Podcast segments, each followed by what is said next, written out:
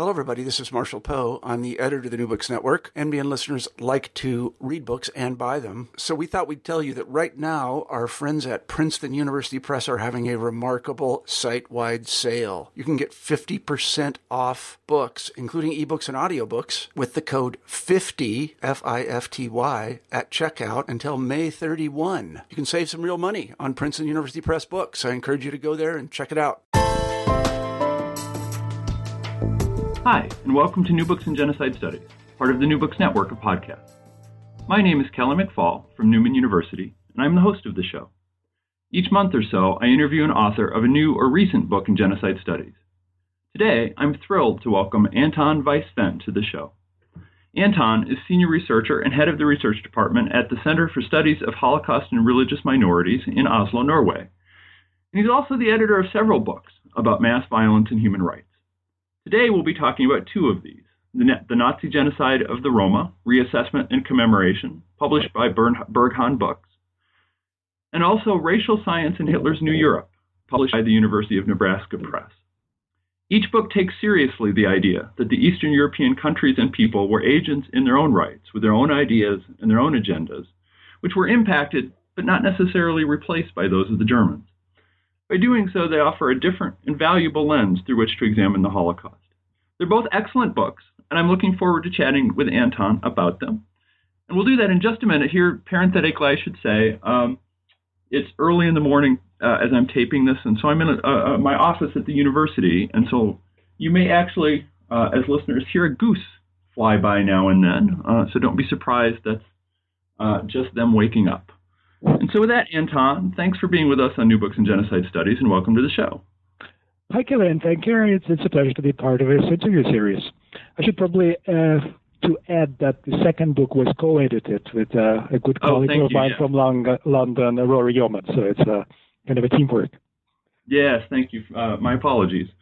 So, so why don't we start um, by just asking you to say a little bit about yourself by way of introduction and how you came to be Um, interested in the subject of mass violence?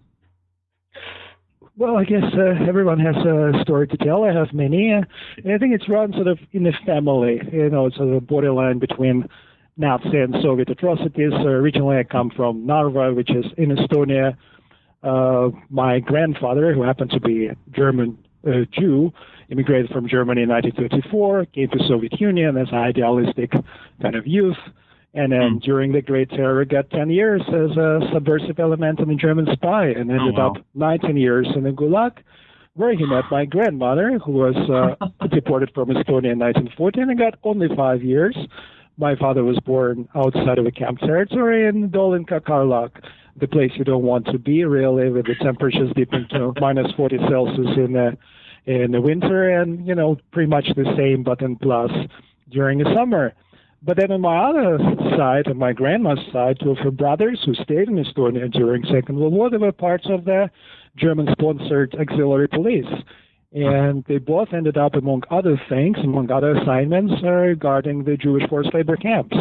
Actually, one of them stood trial after the war, uh, and I'm a historian. I have his N K V D, actually it was already K G B, investigation file on my desk. So he got five years, and some of his Uh, colleagues or, or co-defendants and some of the witnesses, yeah, they testified that uh, he had some uh, items that previously belonged to the Jewish prisoners. He exchanged them except uh, against the food. And even my grandmother, she remembered how they brought uh, in the winter of forty-three, forty-four Jews to work on their farm, and they paid them by potatoes. You know, so it is running, running in the family. My hometown, which is a beautiful, used to be beautiful Baroque city, was bombed to To, to rubble by the Soviet uh, air raids in the March of nineteen forty-four, and whatever great buildings were standing, medieval castle or churches, were happily dynamited by the Germans. So, I mean, what I wanted to do really to take a distance and explore these issues from sort of as an academic, from, uh, well, uh, professionally, really. So, I mean, I started as a Holocaust historian, but as I went along, I went to Brandeis University, and it was a pleasure studying with Anthony Polonsky. I kind of mm. uh, expanded my academic horizon and extended or sort of expanded in the field of comparative genocide studies in general. So here at the center in Oslo, I'm basically in charge of everything that has to do with the genocide, including the Holocaust, of course. That's an amazing story. How much how much did you did your parents talk about that when you were growing up? Uh, not really much, because uh, you know, when I grew up in the late seventies and the early eighties, was still Soviet Union, so people didn't yeah. talk so much about that. And the most amazing thing was when I got interest toward sort of developed interest toward Jewish history, specifically Holocaust. My grandfather was uh, the one who was most amazed, because he actually never told us he was uh, Jewish. His identity was political. He was communist, you know, ideology. That was the only thing that matters to him. So he was amazed, but I guess later on he kind of also got to accept it. But again, it's probably not so untypical, say, for Eastern Europe for the twentieth century, you know, suppressed or identity. I mean, it's not so uncommon. So now we have huh. quite a few people in Poland, for example, who came up, quote unquote, as Jews, right? So it does happen. So I, I was reading your bios as, as preparing for the interview, and, and one of them was from um, when you, you spent time at the Holocaust Museum in D C and and there it lists that, that you did ident- uh, research in six different languages as part of the project you were working on there. Um, and as I wrote you when we were discussing this, my kind of first reaction to that is something along the line of, that's crazy. um, so I guess this is a two-part question. Um, first of all, how, how did you do that? And then I guess more broadly, what Holocaust studies for a long time meant speaking German or speaking French or perhaps speaking Russian. How, what kind of space is left for Holocaust scholars who don't speak five or six different languages? Well, uh, I guess it's tough, but from experience I can tell that for the most part we have quite significant level of professionalization also when it comes to linguistic, you know, language studies and Holocaust studies. And usually people combine with the area studies, or it depends where what you're specifically working on, Holocaust in general, or, you know, deportation from Romania, for example, or in Poland or Baltic states. In my case, usually by default you kind of you know speak at least two uh, two languages, two local languages. It would be you know Latvian and Russian, Polish and Russian. Usually Russian is N, and then if you throw it in the mix, you know German and English and perhaps some rudimentary Yiddish. I mean, you pretty much got it, really.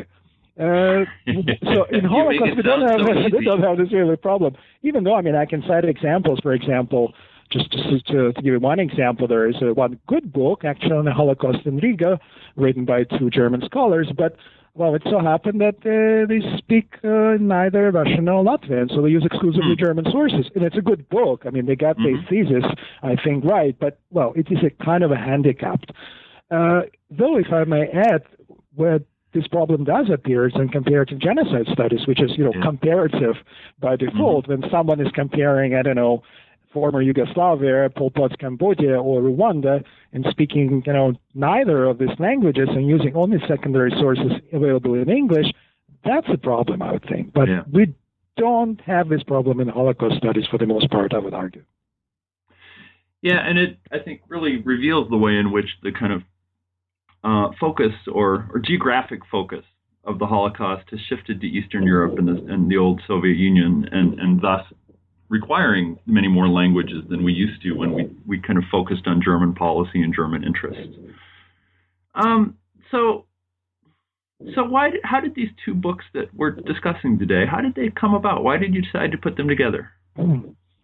Well, that's a good question. I think it's all goes back to my own studies, obviously my own academic interests. And I mean, my PhD, it was fifteen years ago, was on a local collaboration in the Holocaust in Estonia. As I mentioned, I come from from, uh, from this part of the world, really. And so as I was doing research on uh, Holocaust in Estonia, I came across this subject, first of all, as uh, Roma, as a targeted group alongside the Jews. And I got interested. I never, you know, pursued or studied the subject separately before. So I just put this, whatever documents I, I found on the Roma in a separate pile. And eventually I came back to it and produced a, mm. a separate article, and then kind of left it for later. And the same with the racial science, because obviously the issue of race come in whatever Uh, you know, whatever focus within the study of the Holocaust or uh, historians take, really. Uh, so that was quite natural, came quite natural. And then also this two subject that uh, you know, as for scholars, that you don't want to pursue it probably, you know, as a full time, but you're interested in this subject, and you also know other people who work in the field, and you want to set up, you know, your own case, put it in a context, and so you organize academic conferences, for example. And that's what I did. I mean, I uh, organized conference on Nazi persecution of the Roma here at the center, attended other conferences, and then solicited extra uh, contribution from uh, other scholars in the field. And so that's how this book came about, and pretty much the same uh, stands for the other book. So it's really my personal interest, which I didn't pursue sort of uh, consistently, I would say.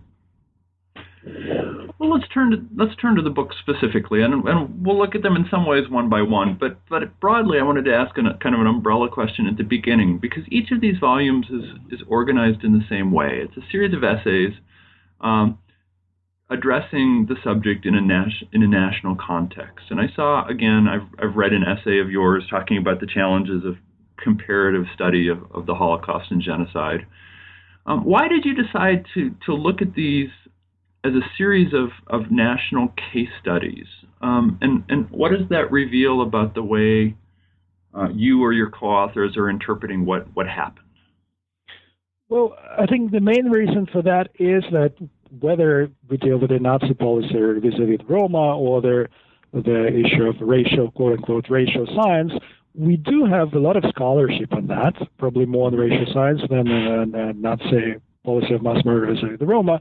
But it's mainly focused on Germany. It's really it's kind of uh, central policies, how the policy evolved in uh, Nazi Germany, you know, theoretically, how it was applied. And there was always a perception that it kind of was sort of universal policy that was superimposed in Eastern Europe, particularly when it comes to racial science. So the idea was really to to look at this issue from a regional perspective and see what are similarities, what are differences. And here, I think when we go, go kind of down to particular books, particular subject, I mean, you can easily identify this kind of cluster, regional clusters, you would say. So obviously, German proper.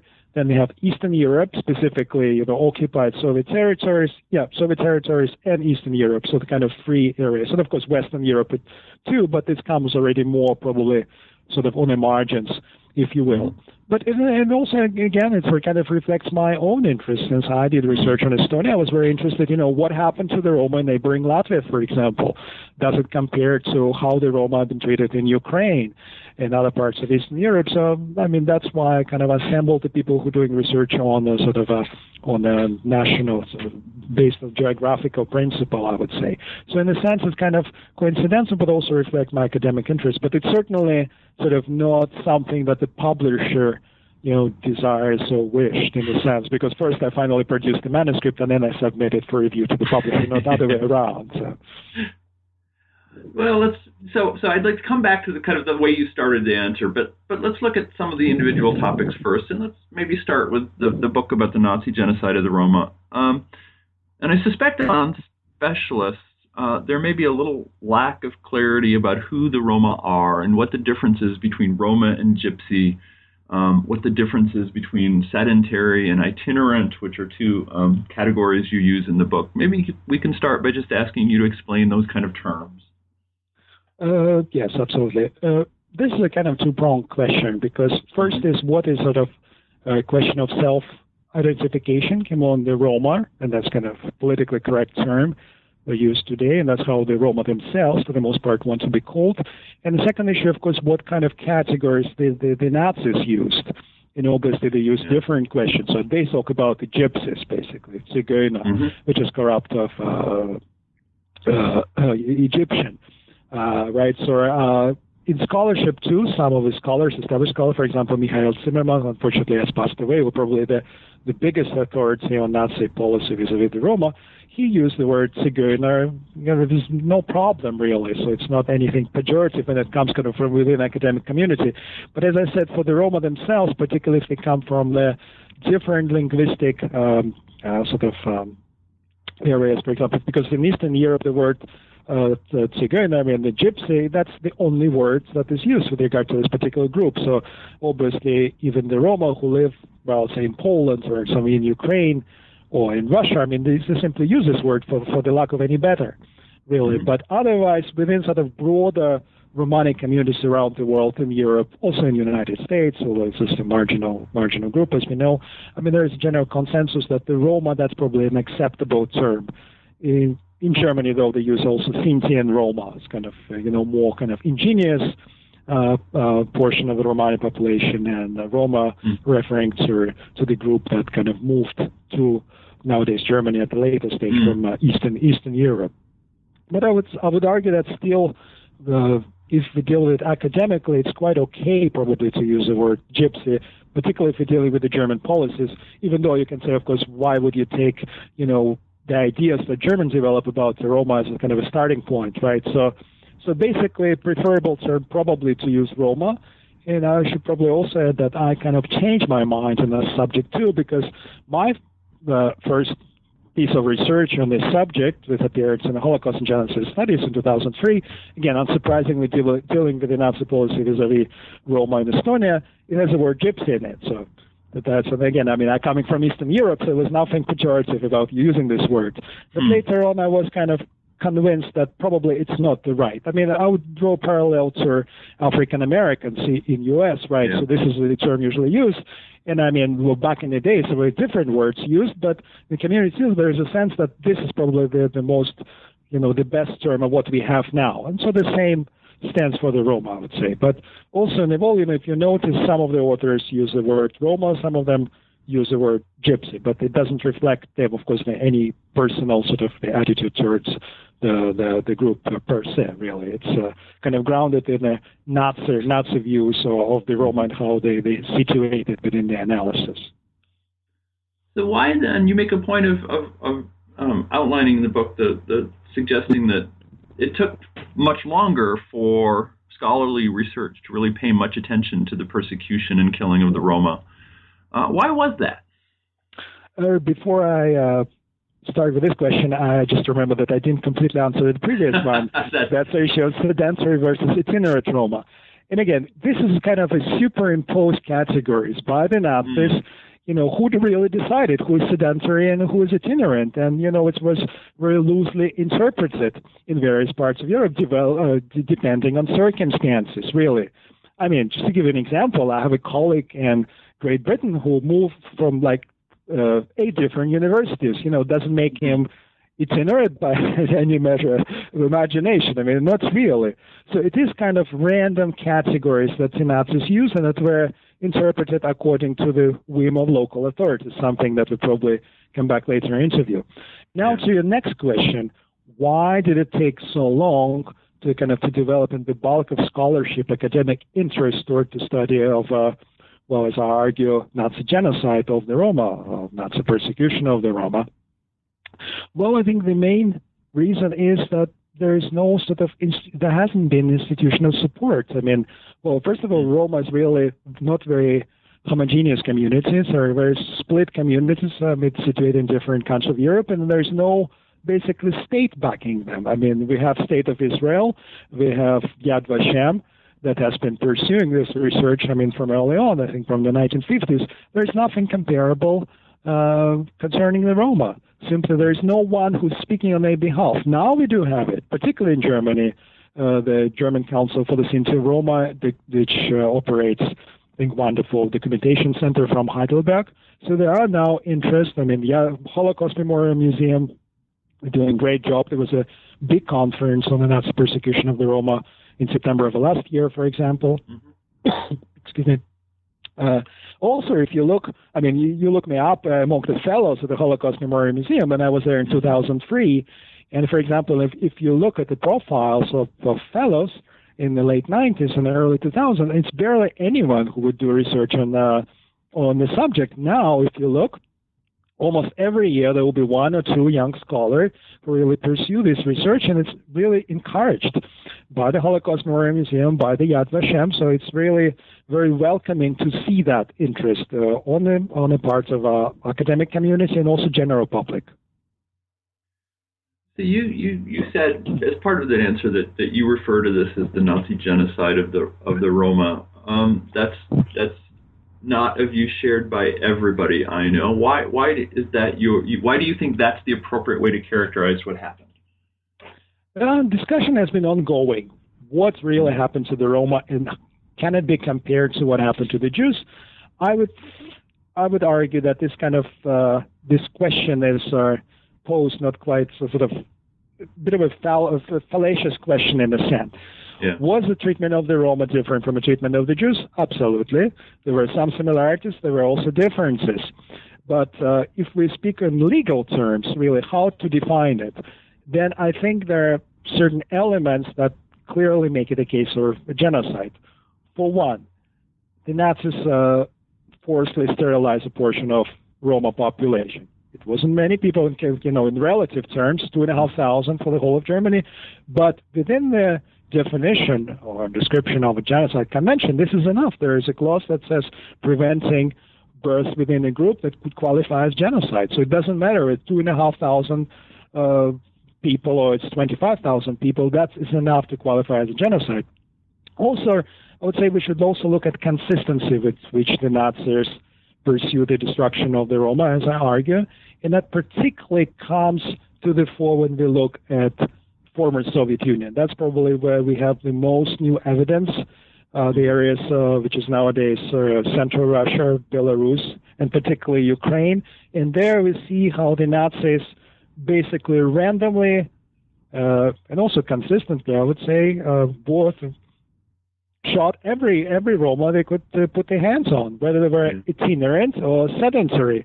There is a lot of evidence on that also. Uh, for the other parts of Europe, of course, it varies from country to country. Say France, where there, there's no kind of clear evidence that there were any plans, you know, or for example, to deport all the Roma to destroy them. But what is interesting, how the Nazis perceive it, because I mean, basically, it comes it all comes from uh, originate from Berlin, from the Nazi authorities, and there was clear indications. I mean, it's, it's written, and it's in a document that said, well, it's not really a priority for us, but this question will be solved after the end of the mm-hmm. Second World War. And of course, there were many other questions, but there's a clearly Jews are the priorities, but Roma, Sinti and Roma, sort of next on the list. But Nazis are willing to wait here. But there is, if you take it in the aggregate, the whole of Europe, particularly Eastern Europe, there is a clear kind of you see the intent, which is, as we know, very difficult to establish in a court.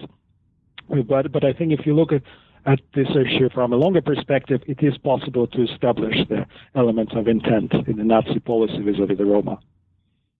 So, so you pointed out that there were some similarities and some differences between the ways that the Nazis um, or, or the Germans treated the, the Roma and the Jews. Could you say a little bit more about what those similarities and differences were? Uh, sure. I mean, uh, uh, the bigger question here, and uh, I think you're going to uh, get to it later, it's yeah. really what the categorization of the Roma, where kind of defined in both social and racial terms. Mm-hmm. Mm-hmm. Jews for the Nazis were defined first and foremost, or oh, pretty much they only in racial terms. So that was a difference. The, the pure, uh, quote unquote, uh, you were, when talk about the Jews for the Nazis, the more dangerous you were. For the Roma, it was the opposite. Uh, there was a certain small proportion that the Nazis defined as a pure Roma, and those were considered kind of exception to the rule. And those mm-hmm. actually had larger chances to survive, whereas those sort of uh, Roma, or use, uh, using the Nazi lingua, you know, uh, Gypsy, Tzigane, Amish, Schling, you know, the Roma of a mixed origin, those were the most mm-hmm. dangerous, the most corrupted. Uh, also, we see the consistency that, consistent with regard to the Jews, I mean, that we know, that no matter what happened on the front, till the very end of the war, Nazis just kept deporting the Jews to death camps in Auschwitz and other in uh, nowadays territory of Poland. We don't see that with regard to the Roma. Most of the shootings, for example, in, not only in the territory of occupied Soviet Union, but also in the countries like Croatia, for example, that happened usually uh, basically during the kind of the first part of the Second World War, so forty-one, forty-two, when, when the moment. At the beginning of a German invasion, really. So, uh, as I said earlier, priority was really killing all the Jews, and, but Nazis were willing to wait with the Roma. So, and I mean, of course, the difference is kind of uh, going on, really. There is a quite, quite a few differences, quite a few similarities, but when it comes to intent, as I pointed out earlier, I think we can see clear similarity. So... One of the one of the points, as you said at the, at the beginning, is, is of organizing these as national case studies is to get at this issue of, of difference and similarities. Um, So to what degree is to what degree are policies toward the Roma directed by the German allies or occupiers, depending on which country you're in? To what degree are they directed by forces within each national government? Mm. That's a very good question, and again, this points out to this issue of comparison, you know, so yeah. the, the, the Nazi persecution of the Jews. When it comes to the Roma, I mean, obviously, no matter what, I mean, the order is coming from Berlin. So, you know, if the Germans don't want something, you know, do they say so, so to speak. uh, but here, with regard to the Roma, there is a kind of a lot of leniency as to uh, initiatives coming from, from the below. We, we see it particularly with regard to their German allies, so the Romania and Croatia, that pursue sort of their own course, with reg- regardless of the German policies. They have their own plans for their own Romani populations.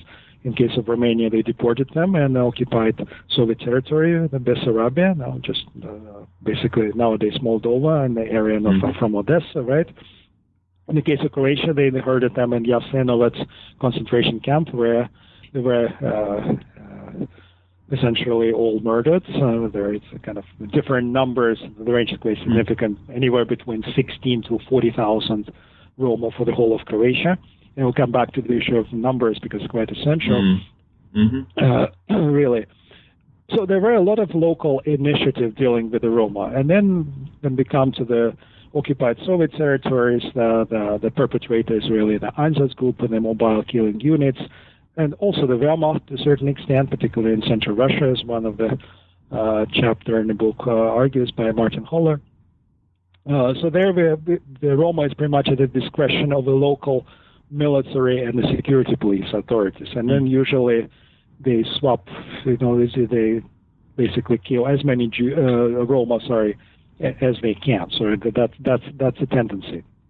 Uh, but as I said, uh, for example, when it, we look at sort of uh, victimization of different groups, for example, in a case of Croatia, where the major, again, target groups were the Jews, the Roma, but also Serbs, then, uh, uh, for example, Croatian authorities pursued the policy vis-a-vis the Jews throughout the war because the Germans kind of approve of it, but they kind of put it to a halt with regard to to the Serb, for example, because uh, for the, it didn't quite yeah. work out for the for the Germans. They were kind of creating the chaos, looking from a German perspective. They didn't really will that uh, Ustasha would go to such length and uh, rounding up and killing the Serbian minority.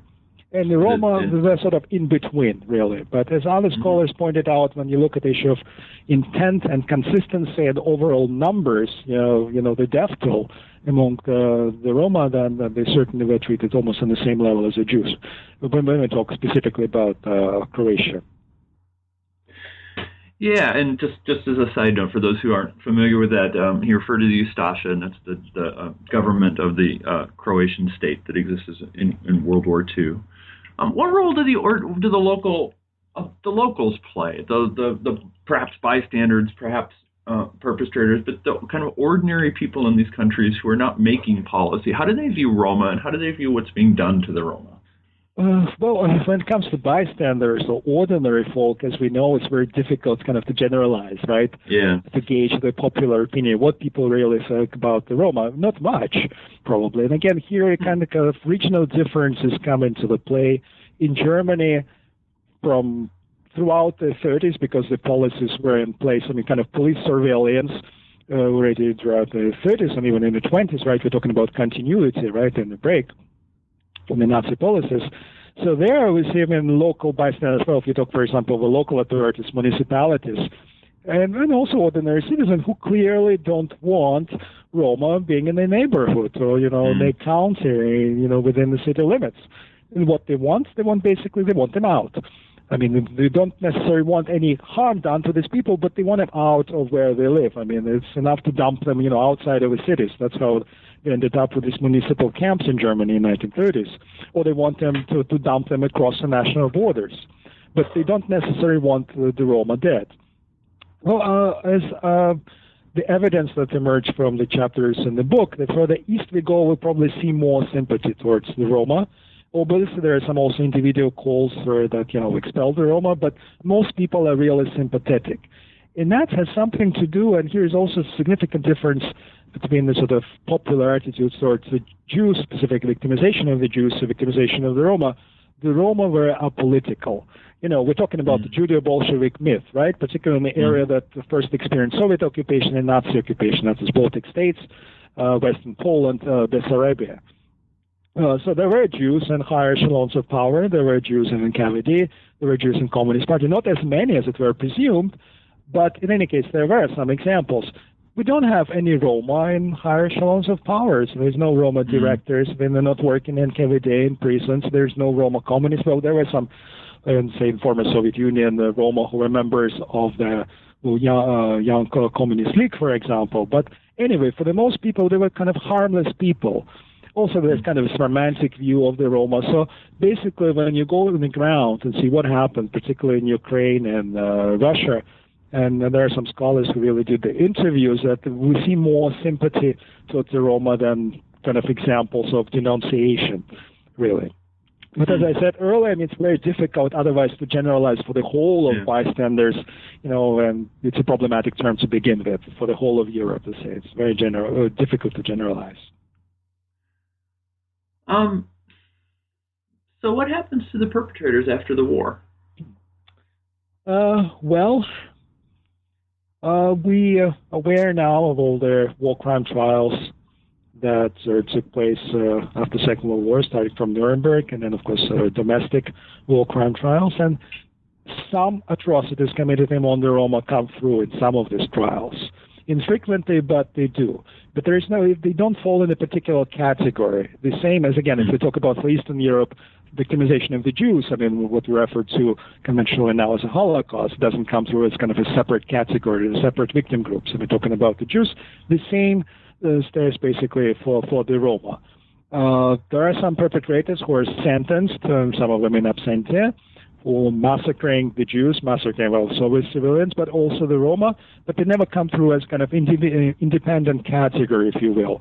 So in that sense, it's kind of difficult uh, to get documentary evidence because the evidence is scattered, you know, very widely, really. You have to look at many of these war crime trial trials, and, for example, Holocaust Memorial Museum did an admirable job collecting all this evidence, you know, copying the documents mm. from former Soviet Union in Eastern Europe. It is available, but it's a very daunting task. You have really to come through a significant amount of archival evidence to get uh, this evidence. So we don't have particular trials deal with the particular atrocities uh, targeting specifically the Roma. It's kind of evidence is scattered, really. And so the perpetrators, I mean, some of them were sentenced, but not specifically on charges of mistreating the Roma. It was kind of parts of the indictment, or part of a sentencing, but it wasn't the central part, so certainly not. Um, and so how is that, how is, how does the genocide, or, or however you want to characterize it, against the Roma, how do people remember that after the war? Has that changed over time? Well, uh, obviously, I mean, it's very different how the genocide of the Roma perceived now, and it was there during the Cold War, but it basically was a non-issue altogether, as you also pointed out earlier in the interview. Now we have, of course, the central memorial to the murdered Roma of Europe in Berlin, right? That was unveiled in the, in the fall of, uh, when was it, uh, two thousand twelve, I believe, if not mistaken. Mm-hmm. So that was a very significant achievement, kind of, you know, the place where the Roma from all over Europe can come and sort of uh, the, like the flowers. I mean, and the same also in Auschwitz, the place of commemoration. We also see more unveiling sites of commemoration throughout Eastern Europe. There is more awareness now. It's not as significant as with regard to the Jews, again, because there is no sort of central agency, you know, standing behind it. Usually it's a local initiative. But uh, mm. comparing uh, the situation, I don't know, forty, fifty years ago, now it was basically nothing. This is quite yeah. significant. Uh, but still, I would say uh, when you come to Eastern Europe and, you know, scholars working in the field of, you know, working on Nazi atrocities, let's say, Second World War, the significant interest, much of scholarship on the Nazi victimization of the Jews, very little on the Roma, really. Mm. That's why I was very happy to have this two contribution, particularly one by Mikhail Tyaglyy in Kiev, who's doing really wonderful job. There is a Ukrainian Holocaust, Center for the Study of the Holocaust in Kiev, who really work with the communities. They engage with the subject and they publish academically. and so they're really doing wonderful work, but uh, there's not so, so many such individuals and such institutions in the, in the former Soviet Union, I would say. But things are moving really in the right direction, I would argue.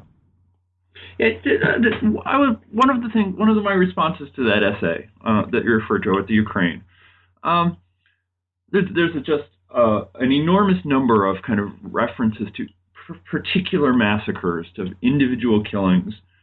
Uh, and it reminded me of some of the more recent discussions of the Holocaust by bullets that as, as we've learned more about what happened in Eastern Europe. And I'm, I'm wondering, and I, I don't know exactly how to express this, but is there a, a distinction in terms of how you research or, or how we think about events, given that, that the sub, many of the massacres in this book are relatively small? If you disaggregate them and treat them individually, you're talking about a, small is maybe a bad word, but you're talking about a few dozen people, right? And and kind of, at least in the United States, among my students, they think of the Holocaust and they think of Auschwitz. What what is it?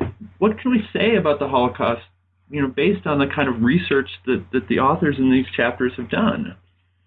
Well, there are really two questions here. I mean, first yeah. of all, it's kind of symbolic place that Auschwitz occupied in the collective memory, right? It's kind of mm-hmm. uh, because really a significant amount of Jews were murdered then and other death camps. But actually, as you mentioned, the Holocaust by bullet, that was kind of a title of a project and later the book, an exhibition by Father Patrice Dubois uh, mm-hmm. in, in France. And he really went to Ukraine and uh, interviewed survivors, um, for the most part bystanders, the people who still live in the areas where the execution took place.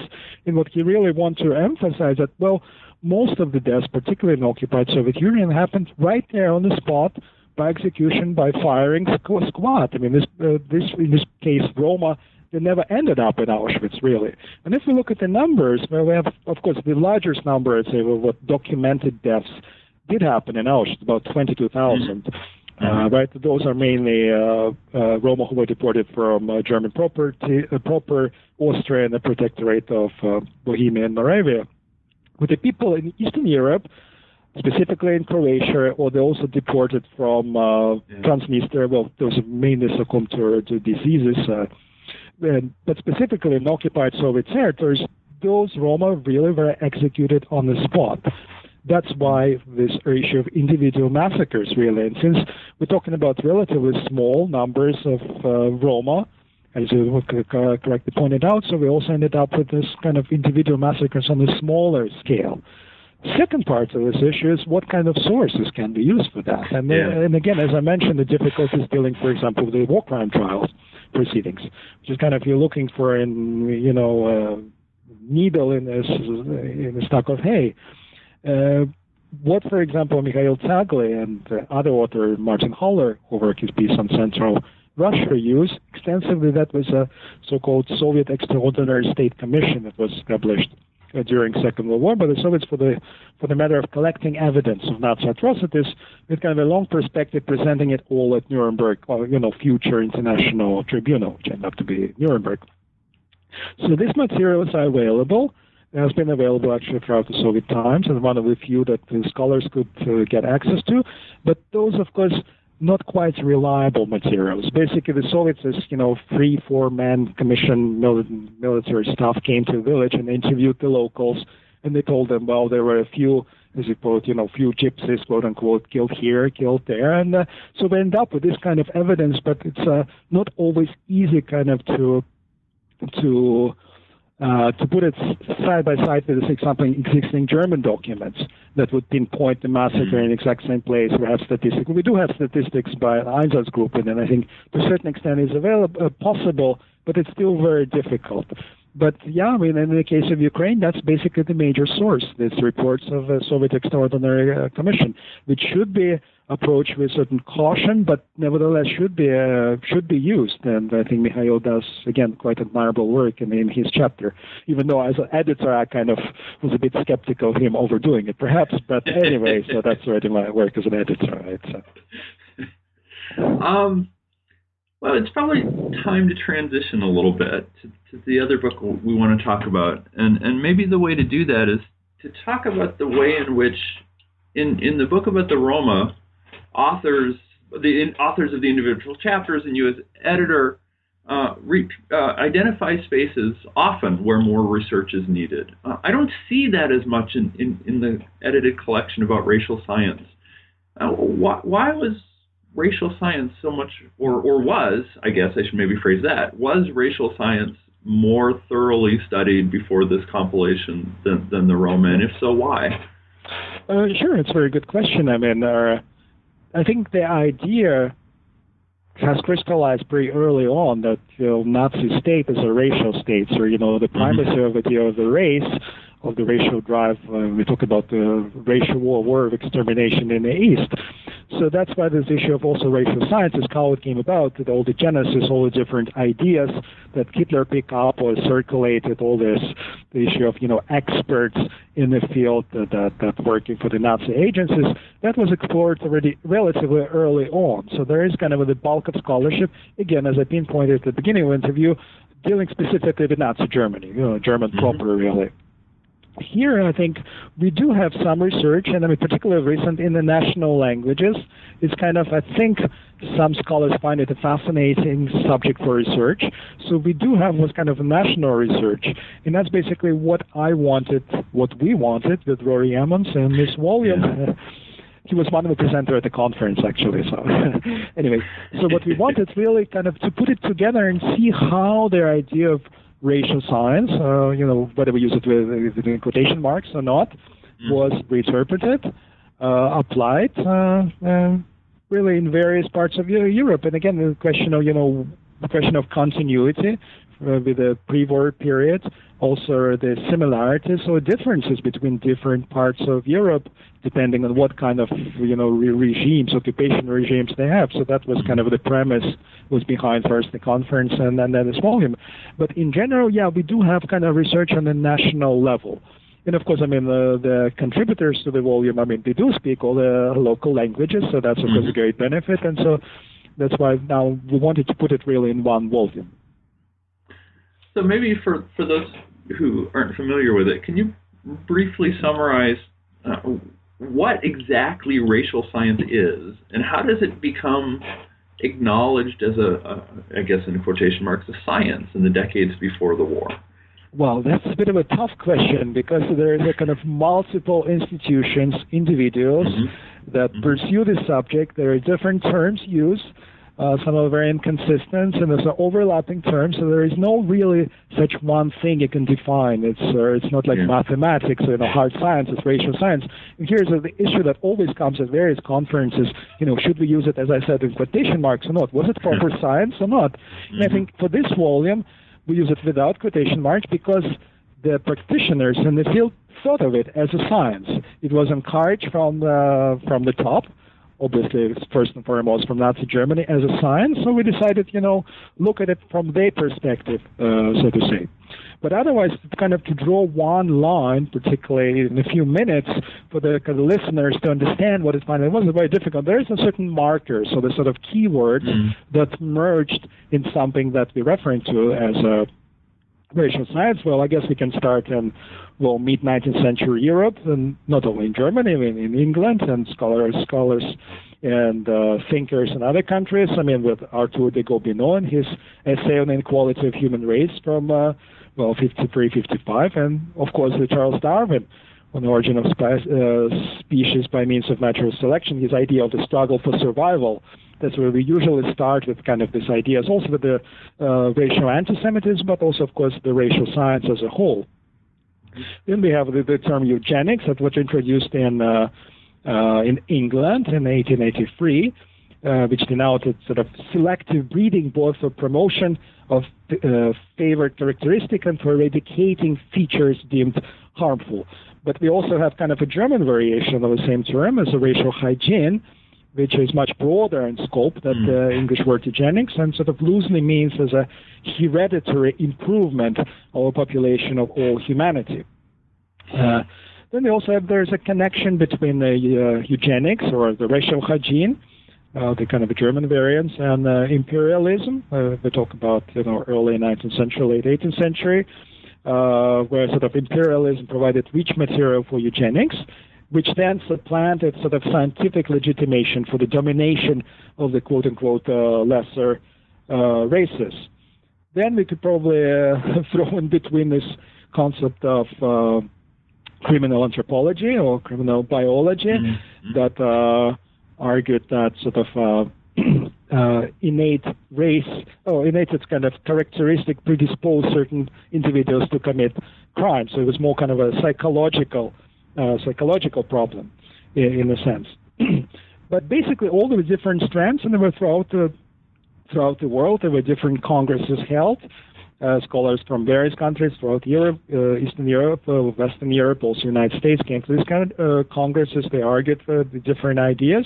But all of this, again, crystallized after the Nazis came to power, when the Nazis kind of became, uh, started actively promoted what later became uh, racial scientists. And many of these individuals who didn't necessarily sort of, well, actually not at all, subscribe to the Nazi idea of primacy or, you know, Aryan race, or approved anyhow of persecution of the Jews, kind of sub- subscribe to the idea of, um, you know, specific racial, uh, racial features, and also were fascinated with the degree of support that the Nazi state really accorded to, to the, uh, to, uh, as I said, what became a racial scientist, to, to research in this area.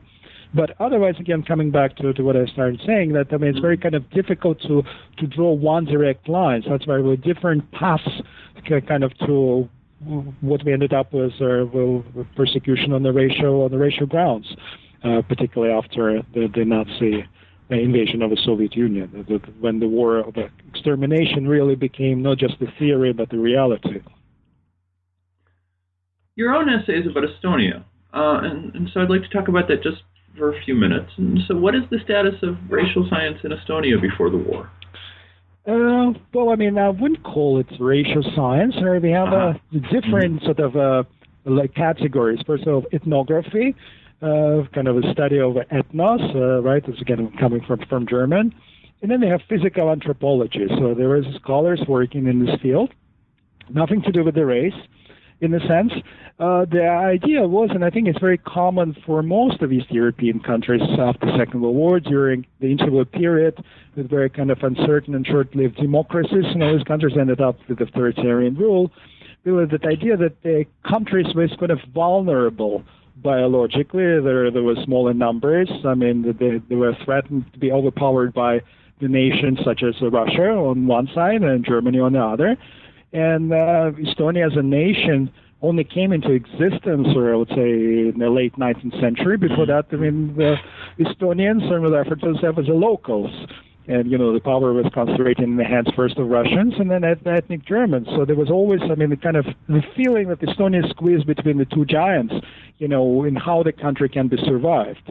But I think the identification in the case of Estonia, as I argue, I mean, was basically based on the idea of culture and uh, issue of language. Uh, that, that's very interesting, and that's probably distinguishes Estonia from other uh, East European countries, particularly those that were, you know, first occupied by the Soviets and then the Nazis, because Estonian language belongs to a Finno-Ugric family of languages, and there are about fifteen different uh, different national well, ethnicities that speak sort of not a similar language, but, well, linguists were able to identify about five hundred common words.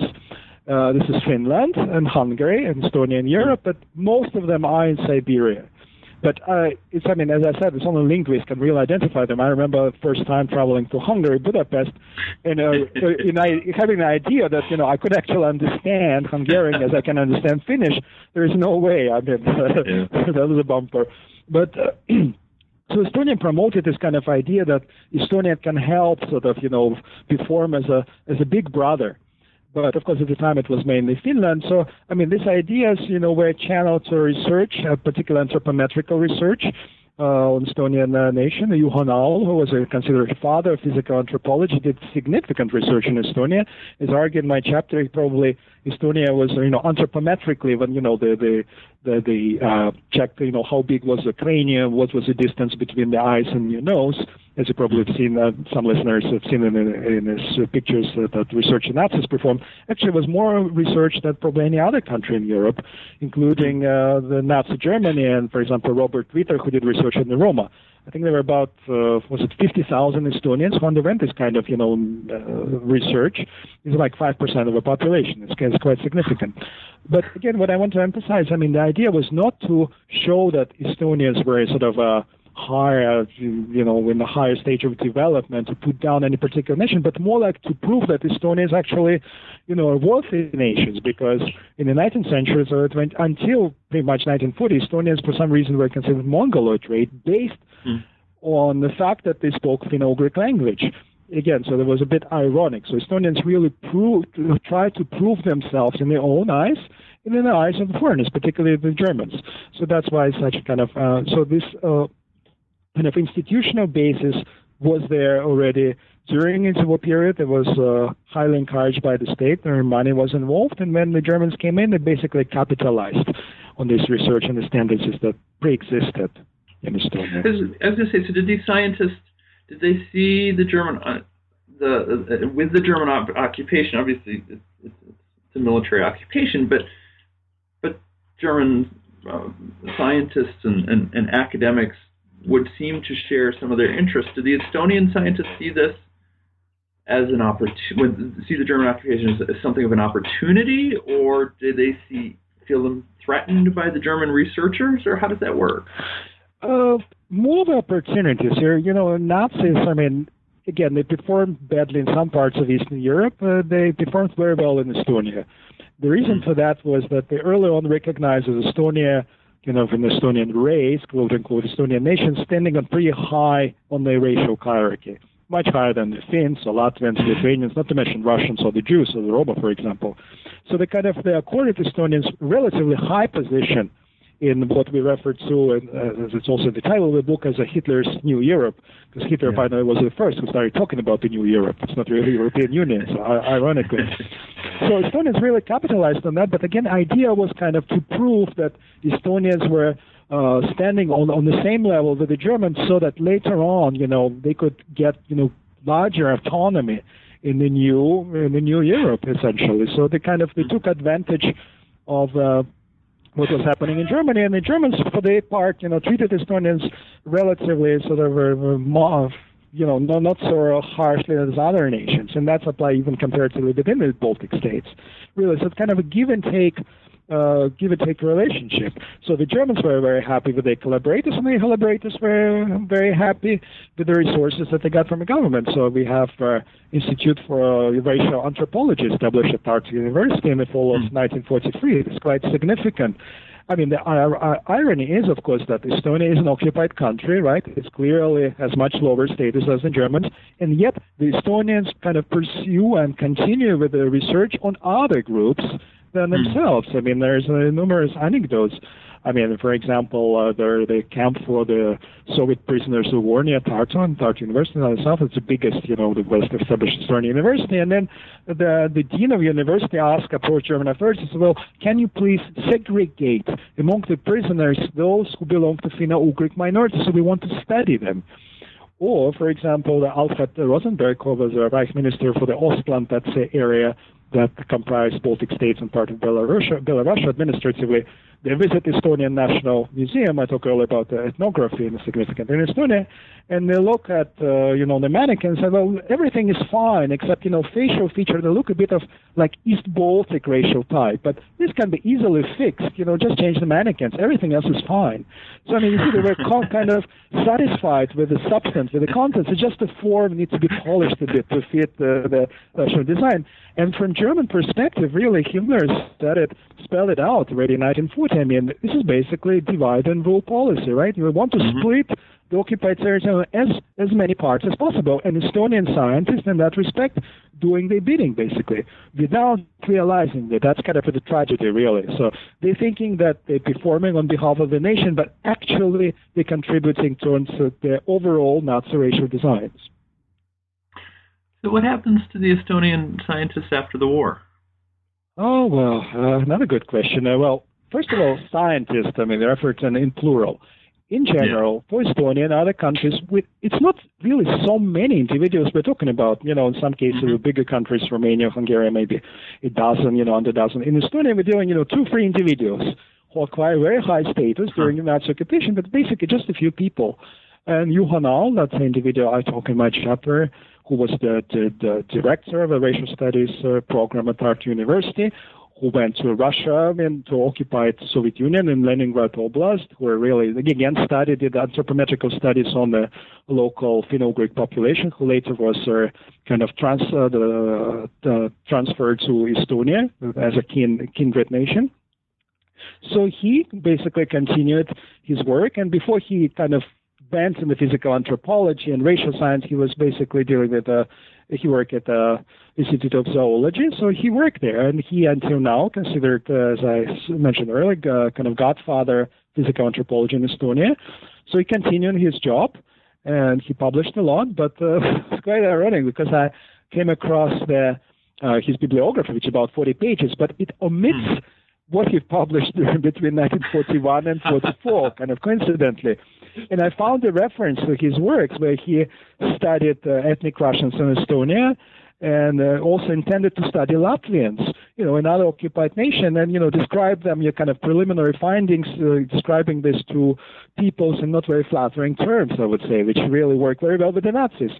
So anyway, but actually he was demoted at his position, I think, for a while, but not for anything that he'd done during Second World War. I don't know if it never came up, although he was very prominent during Nazi occupation, but because uh, I don't quite recall, but, uh, you know, in Soviet history, Lysenko, who also advanced kind of uh, pseudoscience uh, after Second World War, something to do with the crop productivity, was basically pseudoscience, and he was later kind of exposed as a charlatan.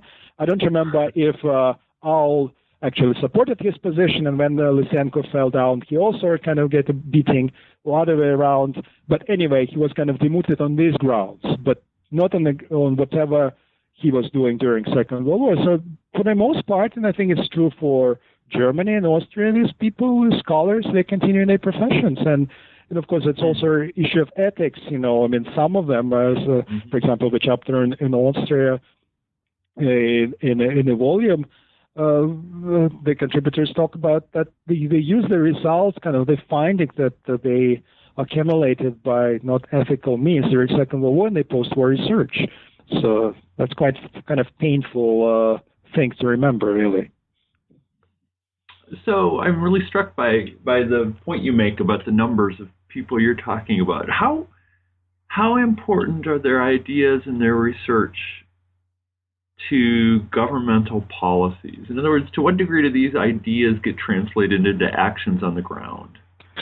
Yeah, that, that's a very important question. Our, you see, I mean, before that, and you asked me earlier, right, how the racial science came about in, mm-hmm. say, nineteen twenties and nineteen thirties, I mean, they had their ideas here. You know, they went to the conference, they had their papers, they, they published articles in scientific journals, most of them in Germany, actually, because Germany was a kind of a center mm-hmm. for this research even before the Nazis came to power.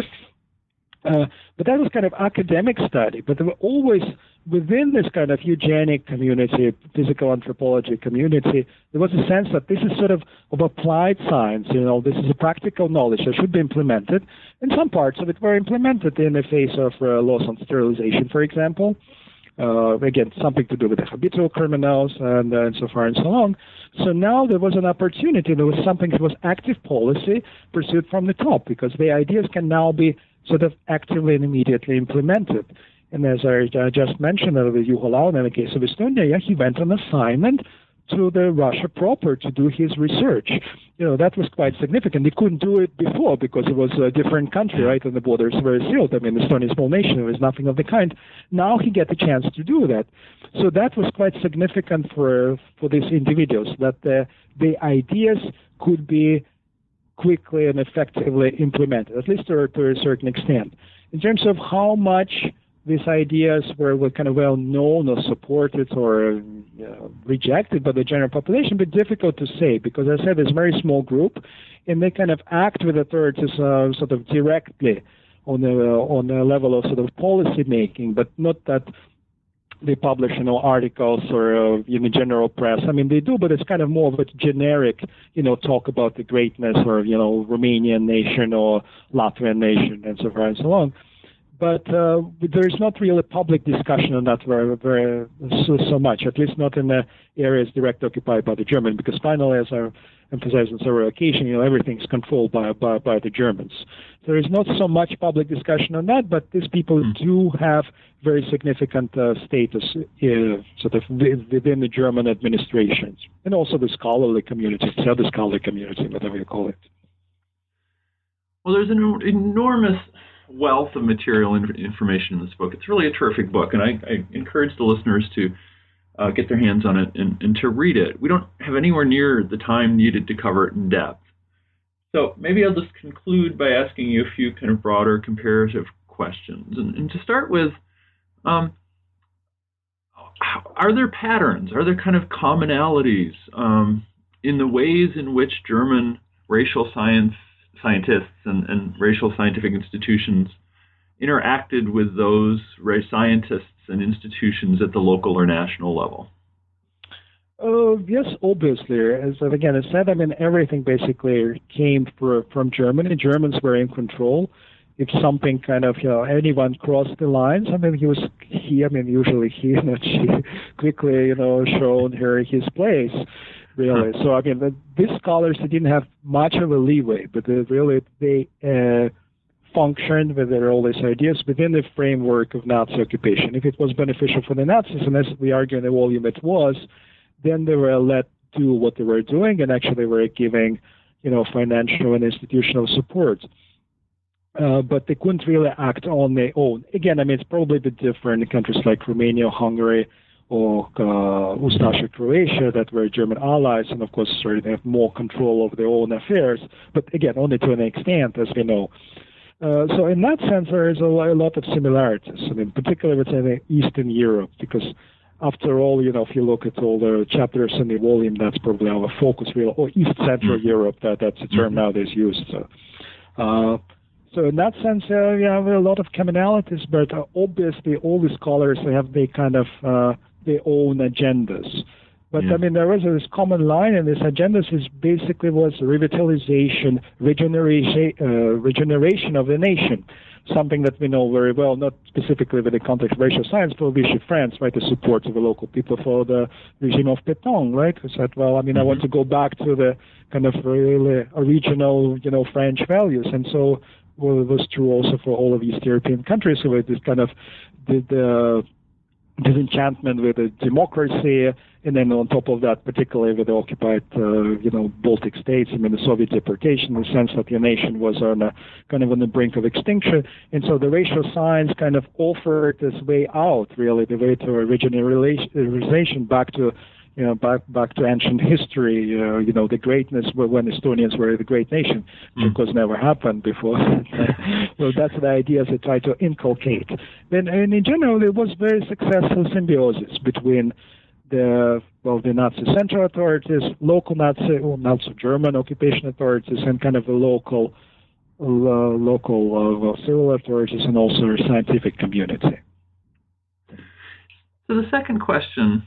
Uh, the broad question then, um, and, and I'd like to ask this about both of the books, um, together or maybe separately, and that is, um, so, so we've got this much more intentional and kind of intensive study on a national level, um, bringing together these national scholars that you talked about.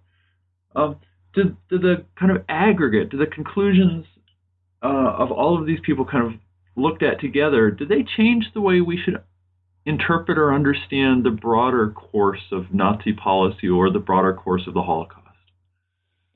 Uh, probably not so much for, for the Holocaust, really, mm-hmm. because uh, I guess, I mean, all the main theses are already there that has been, you know, discussed, and we, we do have very good kind of uh, understanding what was really going on at the genesis, genesis of the final solution. Uh, when it comes to, if, if, uh, for example, Roma, yes, I would argue that uh, there was a more of a degree of uniformity applied by the Nazis throughout Eastern Europe, despite uh, the, the kind of divergence, uh, local divergences and dissimilarities. But yes, it's possible to establish kind of a common pattern how the Nazis treated the Roma and how, also quite important, how they intended to treat them in the future, really. When it comes to uh, racial science, I think uh, uh, here the main issue is really how much local initiative was there and how much a sort of there were there was sort of consensus between the local, they'll call it collaborationist governments and the central authorities. This was one issue, because also we talk about, you know, civil resistance in all these countries, in Estonia, Latvia, you know, how, whatever.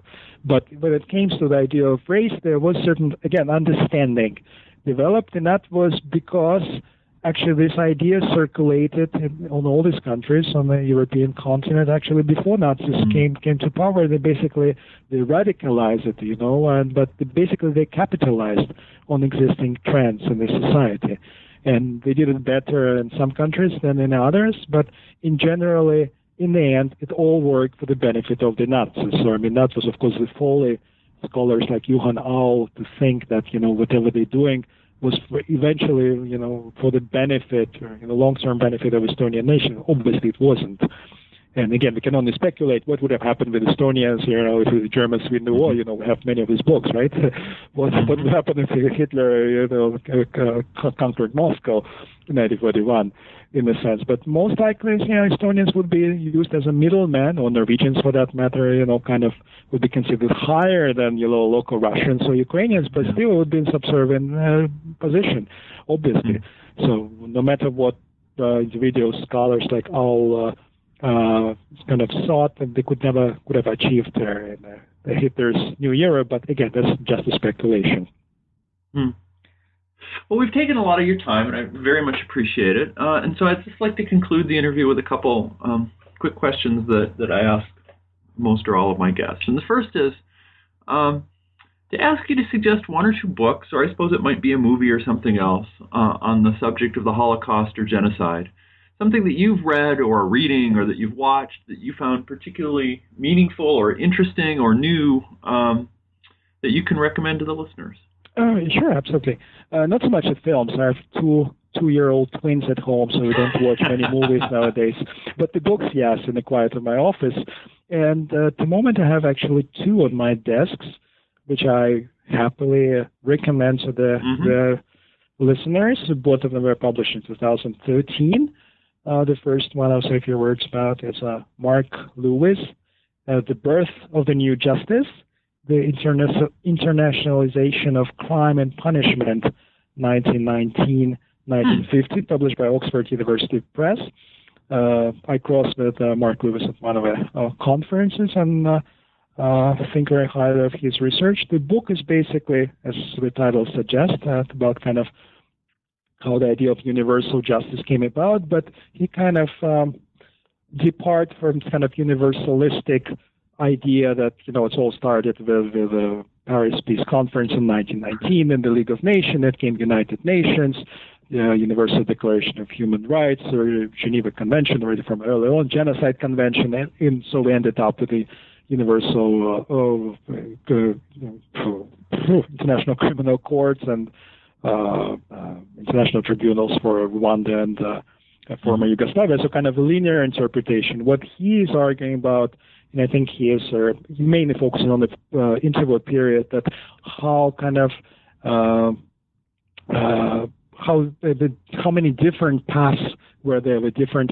ideas were were really kind of aired. So it wasn't really linear progress towards international justice. He also kind of Uh, I mean, for example, I mean, now with a lot of, you know, books, and talk about Raphael Lemkin, right, it's also kind of acquired almost symbolic, uh, sort, of, sort of iconic status, I would say, right, mm-hmm. Mm-hmm. as or someone who uh, proposed the term genocide. But actually, Lewis argued that, well, Lemkin actually borrowed or adopted ideas of others. So he wasn't really working in isolation. He specifically talked about the Romanian scholar Vespasian Pella, giving him his dues. Uh, as a kind of someone with whom Lemkin really worked together, but who was the first to, uh, to introduce the idea of codification of international law, uh, the, the convention, uh, of, sort of anti-terrorism convention of nineteen thirty-seven, from where actually Lemkin's ideas of the crime against uh, barbarity and the crime of vandalism came about. Mm-hmm. Really, he was really responding to this call as, you know, what really constitutes the crime of terrorism. So really kind of broaden our scope, and he's also a historian, so he's not a legal scholar, so it's a very good read. He uses huh. new sources outside of kind of very commonly used U N documents largely available, but he actually went to the, you know, the League of Nations archives in Geneva. He'd been to the Red Cross archives also in Geneva. So it's really new information here, good read, and really gives you kind of uh, new perspective on, well, on the birth of the new justice. Huh. So this is one book. And the second one, uh, very different book, but uh, probably, I would say, one of the best in, uh, let's say, last half, is, half a decade. So it's been written in the comparative genocide studies. This is Gary Bass, The Blood Telegram, Nixon, Kissinger, mm. and Forgotten Genocide. Uh, yeah, it's, I think, uh, Alfred Knopf, if I'm not mistaken. Mm-hmm. Yes, it is. twenty thirteen, very thick book. Uh, well, uh, what he does, he really looks in great details on sort of American inaction in the face of what some scholars argue was a genocide in Bangladesh in nineteen seventy-one, perpetrated by. But what he does, again, he is not anything closer to a kind of emotional approach or moralistic approach, like, you know, Americans didn't do enough, uh, right? But he really looked at the at the documents. He he uh, he using the the uh, the, uh, the the tapes or of a uh, uh, conversation between Nixon and Kissinger, some other sources in Indian, particularly in U S archives. And again, uh, emphasize that very difficult to get to kind of the sources, particularly documents that are kind of produced by Kissinger, because uh, mm. there was a lot of red tape there. But it's very, very nuanced, very well-written book. And of course, I mean, Gary Bass is known for his early works on uh, inter- humanitarian intervention and international law. He also worked as a journalist, so again, I mean, he writes very well, very good style, but it's like a wealth of information in this book. It's very, very good, very poignant analysis, tons of new sources, one hundred fifty pages of footnotes. That uh, works uh, good for me as a historian, you know, for general readers, but anyway, very well documented studies. And again, I mean, I don't really know if Gary Bass considering himself a genocide scholar, yeah. and I mean this issue of genocide is not really so central to him, but it's in a, uh, in a, in the title of the book, obviously. But it's very good read, and I highly recommend this, this book to anyone who wants to know about what happened in Bangladesh, but also an American reaction. I mean, apropos, uh, of course, the famous Samantha, Bo- Samantha Powers book, who doesn't actually yeah. deal with Bangladesh, so it's also filled in the gap. So I mean, uh, I hope to. to listen to uh, the podcast with Gary Bass, probably a new interview series sometime in the future. That would be wonderful. And I will say I'm taking students to Europe here not in, in a couple weeks, um, probably about the time this gets posted. And uh, that means I will have several very long plane rides and train rides, um, and I'll take these books along with me and read them. But the last question then is, um, what are you working on now? All right, this is a big project which I kind of semi-finished. That's a very, uh, uh, project I've been working on for many, many years. Spent at least for a year writing it up.